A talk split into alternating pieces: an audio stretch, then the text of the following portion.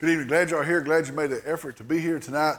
Uh, quick announcement. I want to remind you, Faith Builders Camp starts Monday, and so if you've got kids or grandkids or, or friends that need to sign up for that, uh, it's not too late. You can still contact the church office, and they'll get you squared away right there. Let's start off now with a word of prayer. Dear Father, we come tonight. We're thankful for this night. We're thankful for uh, the opportunity to come and to hear your word and to hear from you. I pray, Lord, that you would speak tonight. I pray that we would grow in your truth tonight.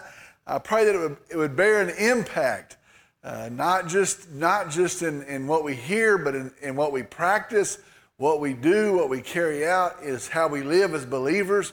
I pray, Lord, again, that there would be an impact in it tonight. I pray for our kids meeting tonight. I pray for their lesson, what they're uh, going to hear, what they're going to learn. I pray that it, again, builds a foundation that, that will be stacked upon, a foundation that will stand, a, fa- a foundation of truth. And we, we hold them up to you tonight. I pray for our youth, for our, our other adult classes as well. Same thing, that your truth is made known and that it bears much fruit. And then we again, Lord, ask that tonight as we uh, endeavor into your word, that you would speak to us, that you would lead us, uh, that we would be built up in the study of your word. We're thankful for the opportunity, and I pray in Christ's name, in Jesus' name, amen. All right, tonight we're on our 55th lesson. Uh, our lesson tonight is on the post exilic period. Uh, that is a word, a weird name. Uh, that is a weird time. It's not something really we hear a whole lot about. I can think about a whole lot of my life. It's uh, something I heard really nothing about uh, but it's an important thing uh, in our understanding of the Bible, and for sure as we move into uh, the New Testament. Our, our verses, we're going to be moving around looking at several sets of verses tonight in our study. The key point is uh, in the last period of the Old Testament, God's people returned to the promised land, uh, setting the stage for the coming of the promised Messiah. We've talked about last week, a couple weeks, but for sure last week, uh, the exile or the, the time of captivity. Uh, it was a time when Israel was taken away by the Assyrians, uh, where Judah was taken away by the Babylonians. That was because of God's judgment. Uh, and now this is the time that they return to the land. So it's called, the, again, the uh, post exilic period. It was a period that ran about 600 years uh, until the time of Christ. we are in the process in these lessons. We've got one more next week uh, where we're wrapping up the Old Testament. And these are things of really context that we need to have set on solid ground so we can understand the Old Testament and for sure the context moving in to the New Testament when Christ will come. And so you say, well, I'm not sure I've ever heard much teaching about this. Uh, probably not, maybe not very much, but it's something we need to understand so we'll have a solid footing uh, as we move into the New Testament in our study of the coming of Christ. And so that's where we're at tonight. The 55th lesson, the post exilic period. All right, the first section on your worksheet consequences are real. And this is the starting place uh, for our discussion tonight. Uh, before we move forward in our account, uh, we need to be sure to remember the, the things of the, the time of captivity were the result of God's people breaking their covenant with God. God said, if you will follow me, if you will walk in obedience, I will bless you. He made that covenant with them. They did not keep that. They broke that covenant. And God sent them prophets and he warned them, if, you, if you're not going to walk in obedience, I'm going to take you out of the land. If you're not going to walk in obedience, there's going to be my judgment against your sin. He warned them. They would not listen. And then they are taken away from the land in uh, God's judgment. And so we need to understand that time uh, of captivity, that time when they were in exile, is the result of their failing to honor their word and walk in obedience. I'm going to start off reading Deuteronomy chapter 30, verses 15 through 18. Deuteronomy chapter 30, verses 15 through 18. See, I have set before you today life and prosperity, and death and adversity. In that I command you today to love the Lord your God, to walk in his ways, to keep his commandments and his statutes and his judgments, that you may live and multiply, and that the Lord your God may bless you in the land where you're entering to possess it. But if your heart turns away and you will not obey, but are drawn away and worship other gods and serve them, I declare to you today that you shall surely perish.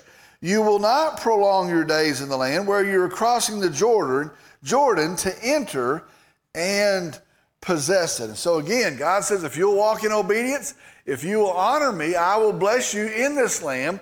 Uh, but if you will not walk in obedience, uh, your time there will be short. The, the truth of that is this sin has consequences. He says, I have the good thing for you, I have the best thing for you. And if you'll walk in obedience, you'll experience that. But if you'll uh, turn and go a different way, you'll suffer the consequences. Sin has consequences. We need to understand that. God tells us the best way to live. If we're not going to walk in obedience, sin, we need to understand, has consequences. Well, they suffered those consequences. They're taken off into captivity. All right, that's our starting place. What they had gone through was in God's judgment of their sin. All right, the next section on your worksheet is entitled A Change of Plans. A Change of Plans. Now, if you remember the Assyrians, uh, they take Israel captive, then the Babylonians come uh, sometime later and, and they take Judah captive. But they both have really a version of the same idea uh, that the best way to govern the land is to take the people out of it, to assimilate them to a new culture, and then let them melt into that culture. And that's exactly what they did. That was their plan. They take uh, the Israelites to Assyria, they teach them the ways of that culture, and that's exactly what happens. They melt into the culture. They take these folks from Judah, they take them to Babylon, they introduce them to the culture, and same thing happens. They melt into the culture. Well, that was their plan uh, for, for running the land that they were taking captive. Um, however, with the death of, of, King Nebuchadnezzar, that's in 562 BC, uh, the, the Assyrians start, and then the Babylonians are after that.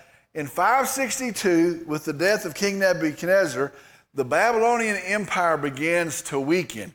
And it's really about a, a 15, 20 year period uh, where the kingdom starts to step down and the, and the kingdom is weakened.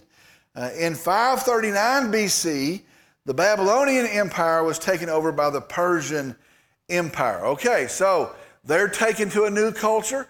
The plan is let them melt into the culture, let them just get used to the culture, and that's the best way to govern the land.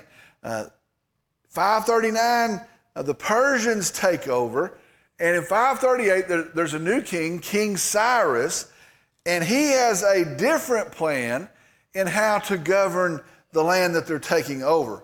Uh, God impresses it upon him, God shows it to him, but he decides the best way to handle uh, the conquered Jews is to let them go home. And so it's better not to have enemies here.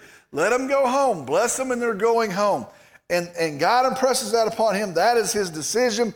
Uh, he'll let them go home. He'll encourage them to rebuild, but they're still going to be under Persian rule.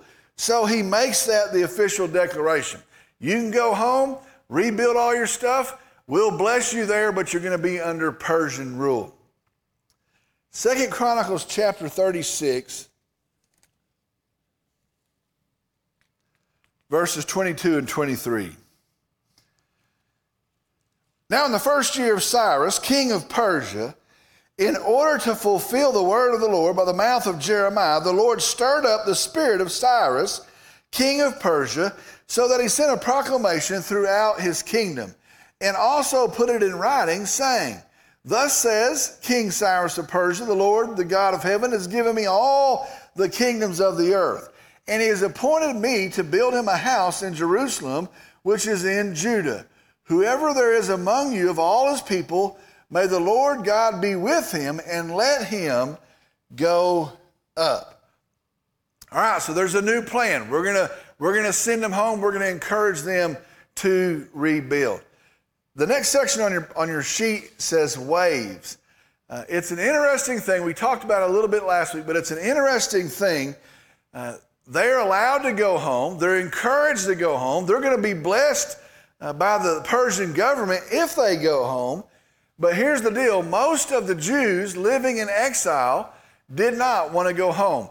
And we, we've already seen the Israelites have so melted into the culture that they're not even found again. There's none of them uh, to even identify to go home. But Judah still has some folks that are identifiable. They're still trying to hold on to a national identity. And so they're told, go home, rebuild. But they've become so comfortable in the new culture. Most of them are getting rich in their business in the new culture. And so to them, it is a strange thing. It's been 70 years. A, bu- a bunch of them have never been back to the homeland. Some of them were born and had never experienced the homeland. And so for them, it is a fearful thing to think about going home. We don't know what waits there. We don't know if we'll have the kind of life that we do here. We kind of like it here. And so they're very uncertain. And so um, most of them decide not to go home. The ones that do decide to go home do so with great reluctance. And so it's not this great swelling of folks that say, hey, we're free to go home. Remember when they leave, how upset they were. Most of them are content to stay, but the ones that do go home go home with reluctance. Because of that reluctance, uh, they go home in waves. And we're going to talk about the waves that they go home in. There's actually three main waves of, of Jews that make their way home. And so it's not a giant exodus when they go back home. Uh, they actually go in three different waves. And so, um, crazy response. What they hoped would happen has happened, and yet most of them aren't interested in going home. They're fine where they're at. And so the ones that do go home, go home in waves. Right? The first wave, our worksheet says, have to start somewhere. Gone from their homeland uh, for 70 years, uh, the first group decides, okay, we're going to go home. Uh, they were led by a man, he's a, a, courageous man, a valiant man, a godly man named Zerubbabel. Uh, it's interesting, I think this is pretty awesome. He was a descendant of King David, and he's going to be an ancestor to Jesus himself. And so I think that's pretty awesome. The one that's going to take him home is related to Jesus himself. So this guy Zerubbabel, um, he's impressed to lead them home. He's a courageous, valiant man. He's going to lead them home. A descendant of King David and a would be ancestor to Jesus. The group that he takes home is about 42,000 Jews. There's about 50,000 people in total. Uh, some of them are slaves, some of them are, are, are laborers for the households.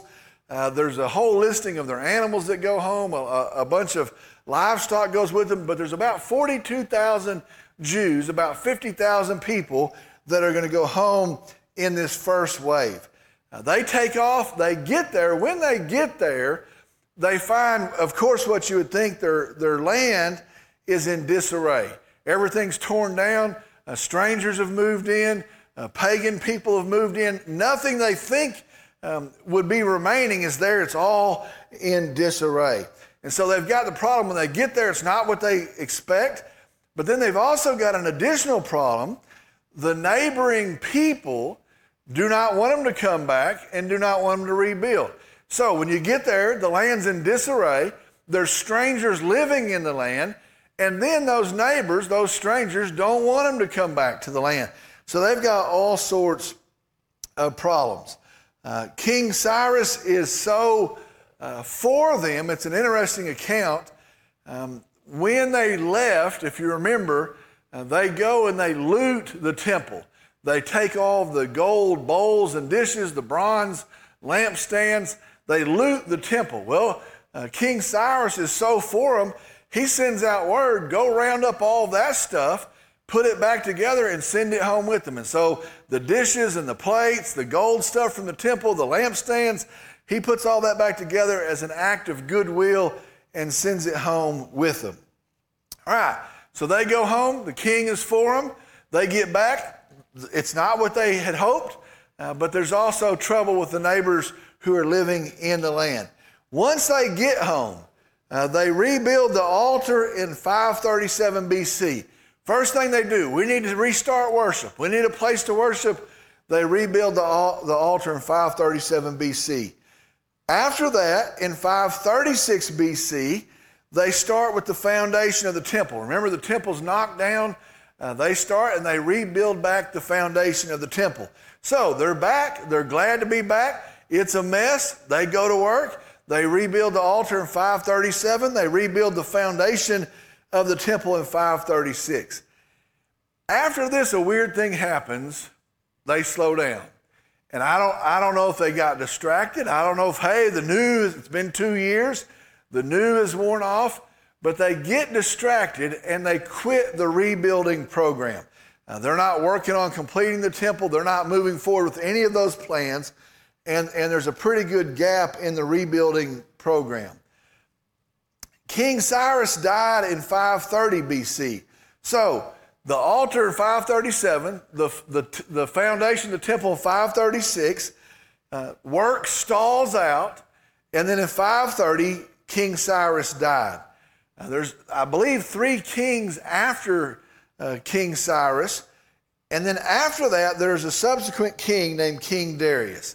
King Darius becomes the king of Persia, and he finds the, the edicts of King Cyrus. And so he finds the scroll, and he finds the proclamation that Cyrus had made go home, rebuild all the stuff, rebuild Jerusalem, rebuild the temple. So he finds that, and he says, God's going to be upset with us. We didn't get this done. I told y'all to rebuild it. And he thinks God's going to be upset with the Persians because the Jews didn't do what they were supposed to do. So King Darius, finding the edict of King Cyrus, says, Rebuild, get back to work, finish what we sent you to do. Because of that, the rebuilding program starts again. So the first wave goes back, they get excited, they start, they fail, they, they, they get distracted. King Darius uh, sends, them, uh, sends a message for them to get back to work. Because of that, the temple is rebuilt in 516 and 515 BC. There's the completion of the temple. Um, if you want to read those events, they're all recorded in the book of Ezra. So that's the first wave that goes home. That's how it happens. Uh, the king says, King Cyrus says, go. They go. They start the rebuilding program. They, they uh, fall off and taper off in that. King Darius tells them to finish it, and they finish the temple. All right, on your sheet it says second wave, not again. Now, this is a very interesting thing, I believe, with the second wave. A second wave returned to Judah approximately 80 years later in 458 BC. Now, there was a scribe and a priest named Ezra and he leads this effort. I was talking to somebody earlier today, and they said, Well, if he wanted to go, why didn't he go at the first effort? He may have been 12 years old. He may have been a kid uh, when the first bunch left. It's been 80 years, and he decides to lead a, a second group uh, back to Jerusalem, back to Judah. Uh, Ezra, again, he's a scribe, he's a priest. He loves the Word of God, he knows the Word of God. Uh, he wants to be shaped by the Word of God. His mission, his desire, was for the Jews to honor God by living according to the Word of God. Uh, he saw a spiritual reformation in the hearts of God's people. Now, I think it's interesting. Each of these groups go back, they build something, and what Ezra rebuilds is a movement to trust the Word of God. That's what he puts back in to the Jewish people. All right, here's what happens 80 years have passed. Ezra's leading the second group back. When they get there, he finds that the first group is already uh, doing what the group was doing when they got taken out of the land.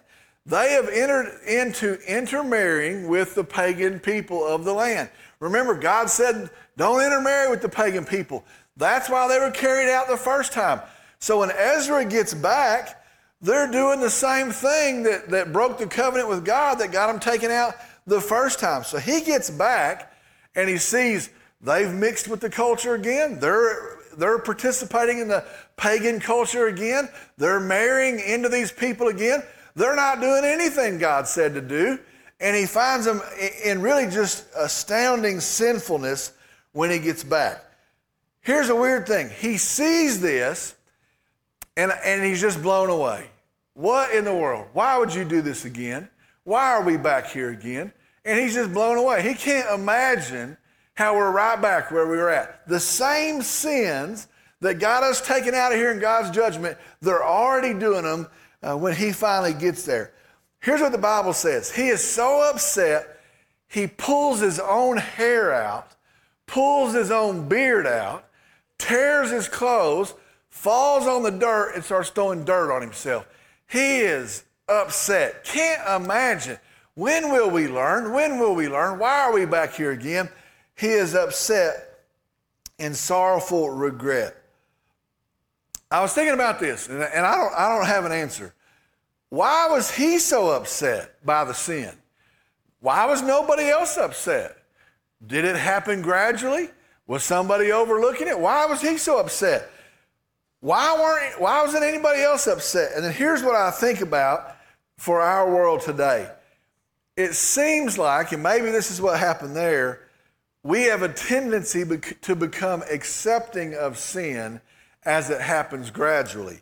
And so, so maybe it was a little at a time. Maybe it was overlooked. Uh, maybe he comes back and can't believe it, but it had happened over 80 years for those folks. Same thing today. Things that are absurd, things that we wouldn't have imagined 10 years ago, 20 years ago. How does that ever happen? How does that ever get accepted? And it's a little bit at a time, a little bit at a time. Um, I, I, Sunday morning, I was thinking about the sermon.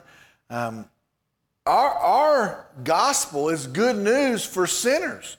We have a remedy in our sin. We have a remedy as sinners. But to appreciate a Savior for sinners, we have to say what a sin is. And so I think we're, we're 20, 30, 40 years when we're too scared to say that is a sin, and that is a sin, and that is a sin. And you're going to need a Savior for those sins. I wonder if that's not the same process that happens in 80 years here. A little at a time, a little at a time. Ezra shows up and he's overwhelmed by their sin. Uh, Ezra actually turns the people back to God. Uh, they actually come and they see him with his hair pulled out and his beard pulled out, and they become sorrowful over sin. And they say, We did sin. We didn't listen. Um, they, they had taken wives from these other pagan groups. They told them to go back home. They put away their wives and they actually start to turn and, and walk with God in obedience. Uh, Ezra wants to lead a movement. He leads a movement. They turn back to honoring God as they follow the word of God.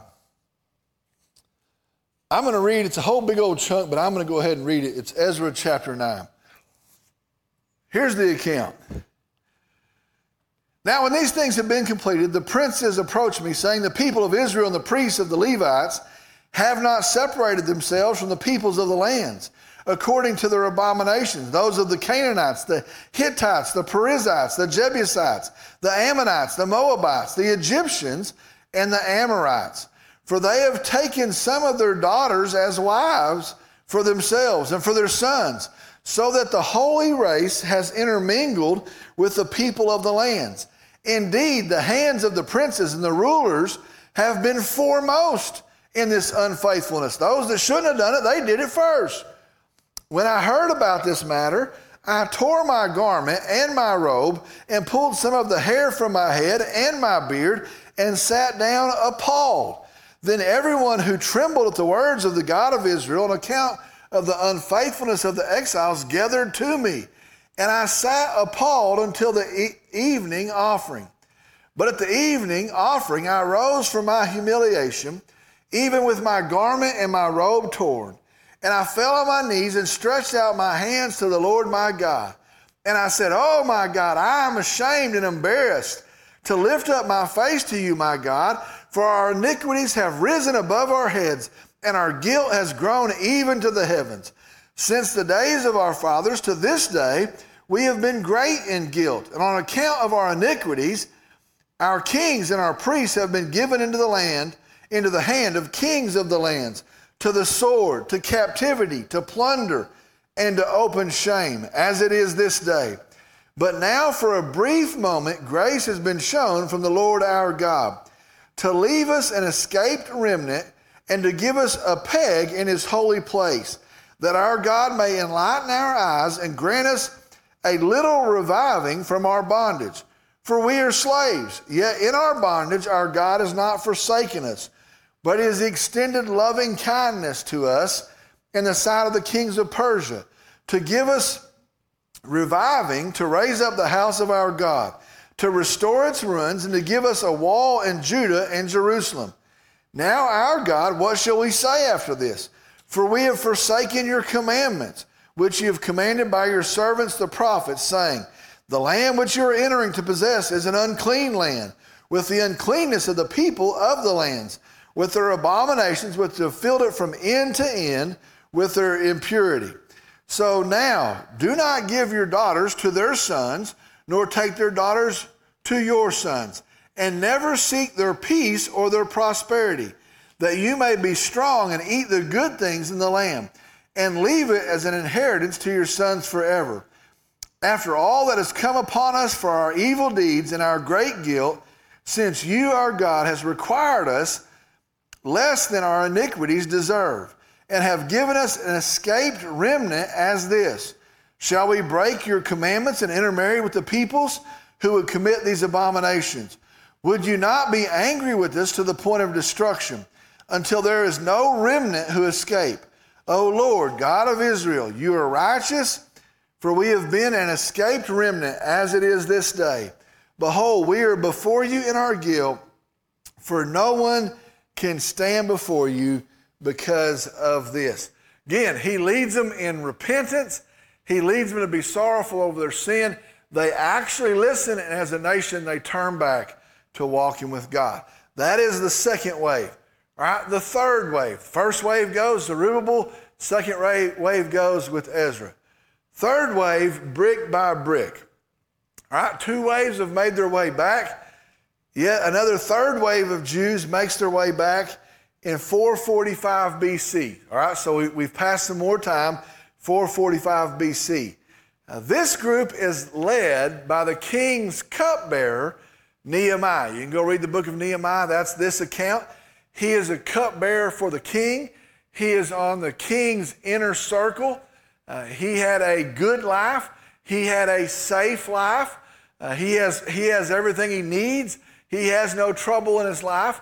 And so he actually sacrifices that to lead this third wave. He, he, he has a good life. He doesn't need anything. The king likes him.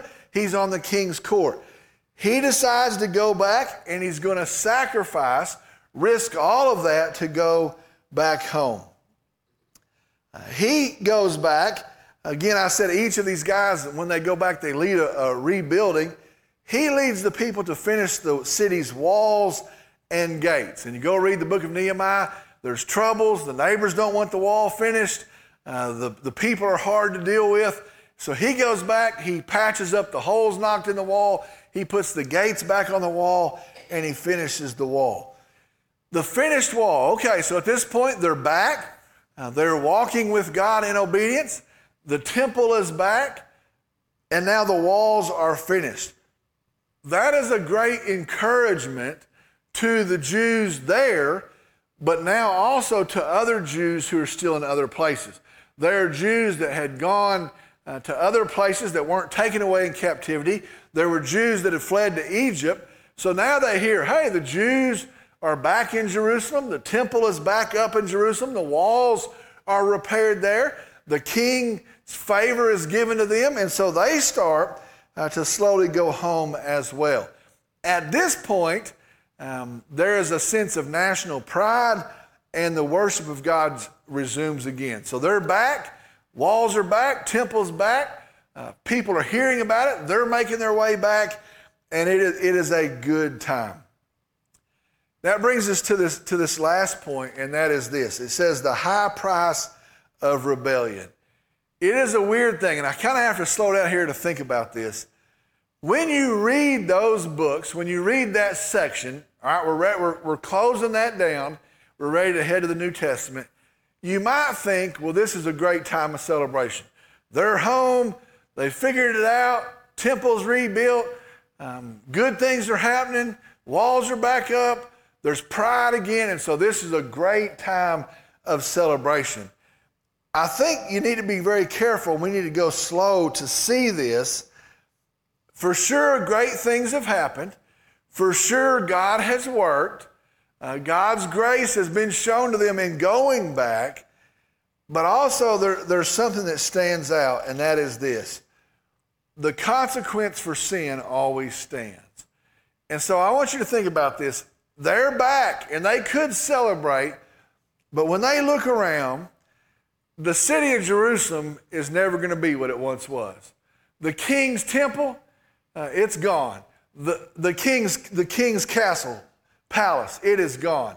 The temple is nothing like the temple of Solomon. It's back, but the splendor of it is gone. All the, the, the things that were so astonishing, they are gone. And so the city's not the same. The king's palace is not there. The, the temple, um, it's not what it once was.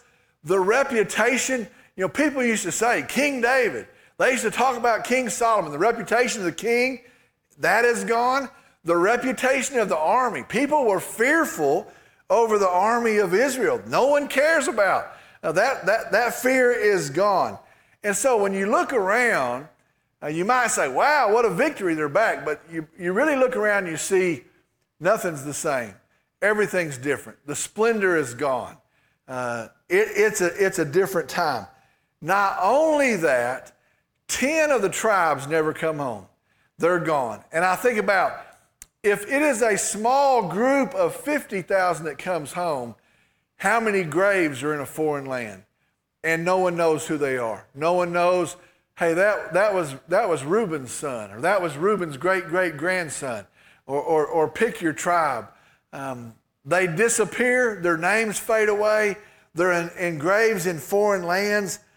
Not only that, when you read Ezra, these were a people that were a special people, and now they're just like everybody else. They've mixed into the world, and so the special people uh, have made themselves common.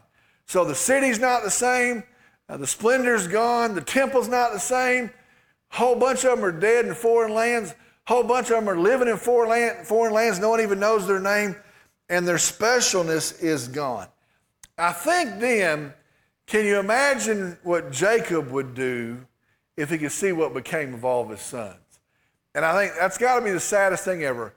12 sons, 12 tribes, the promised land, the glory of God, and all that's messed up. And so, yes, they're back.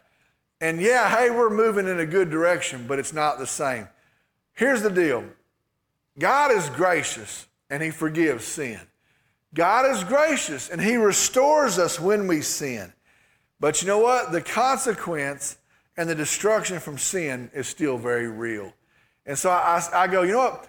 I don't know why we're so easy with sin. I don't know why we're so easy to run and to enter into sin. You know what? If we'll repent, God will forgive us. If we'll walk with Him, He'll restore us. But when you look around, you have to go, man, what a mess I've made. What a mess we've made. Uh, the consequences for sin still stand. All right, so when I get to that place, uh, we're going to talk about next time. Next week, we're going to have our, our, our the ending day of our camp, and so we will not meet like this next week. Uh, the next week after that, we're going to talk about the 400 years of silence between the book of Malachi and between the book of Matthew. But here we go. We're, we're, we're coming down to the end of the Old Testament. Um, they've been in, they've been out, they've messed up, God's restored them. Uh, they're back in the land, the temple's back, um, but there's still markers of sin all around them. And I started to think, all right, here we go, uh, moving to this, this period of 400 years where, when it's going to be a time when God's not going to speak the way He had been speaking. And I think the fitting ending here is this, the fitting ending for the book of Revelation. Even so, Lord Jesus, come quickly. And I, I think that's got to be the fitting ending. The, the temple's back, things are, are heading the right direction, but you know what they need? They need a Savior. They need a Savior that will forgive and restore, uh, the Savior of God.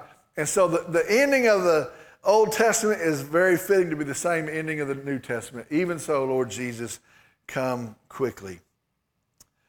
What, what an awesome movement. What an awesome thing bringing us to the point the law hasn't saved us. We can't keep it. We need a Savior. And now the stage is set for it.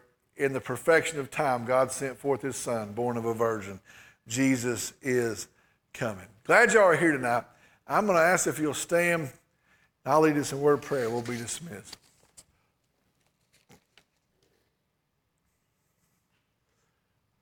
Right, let's pray. Dear Father, we come. We're thankful for tonight.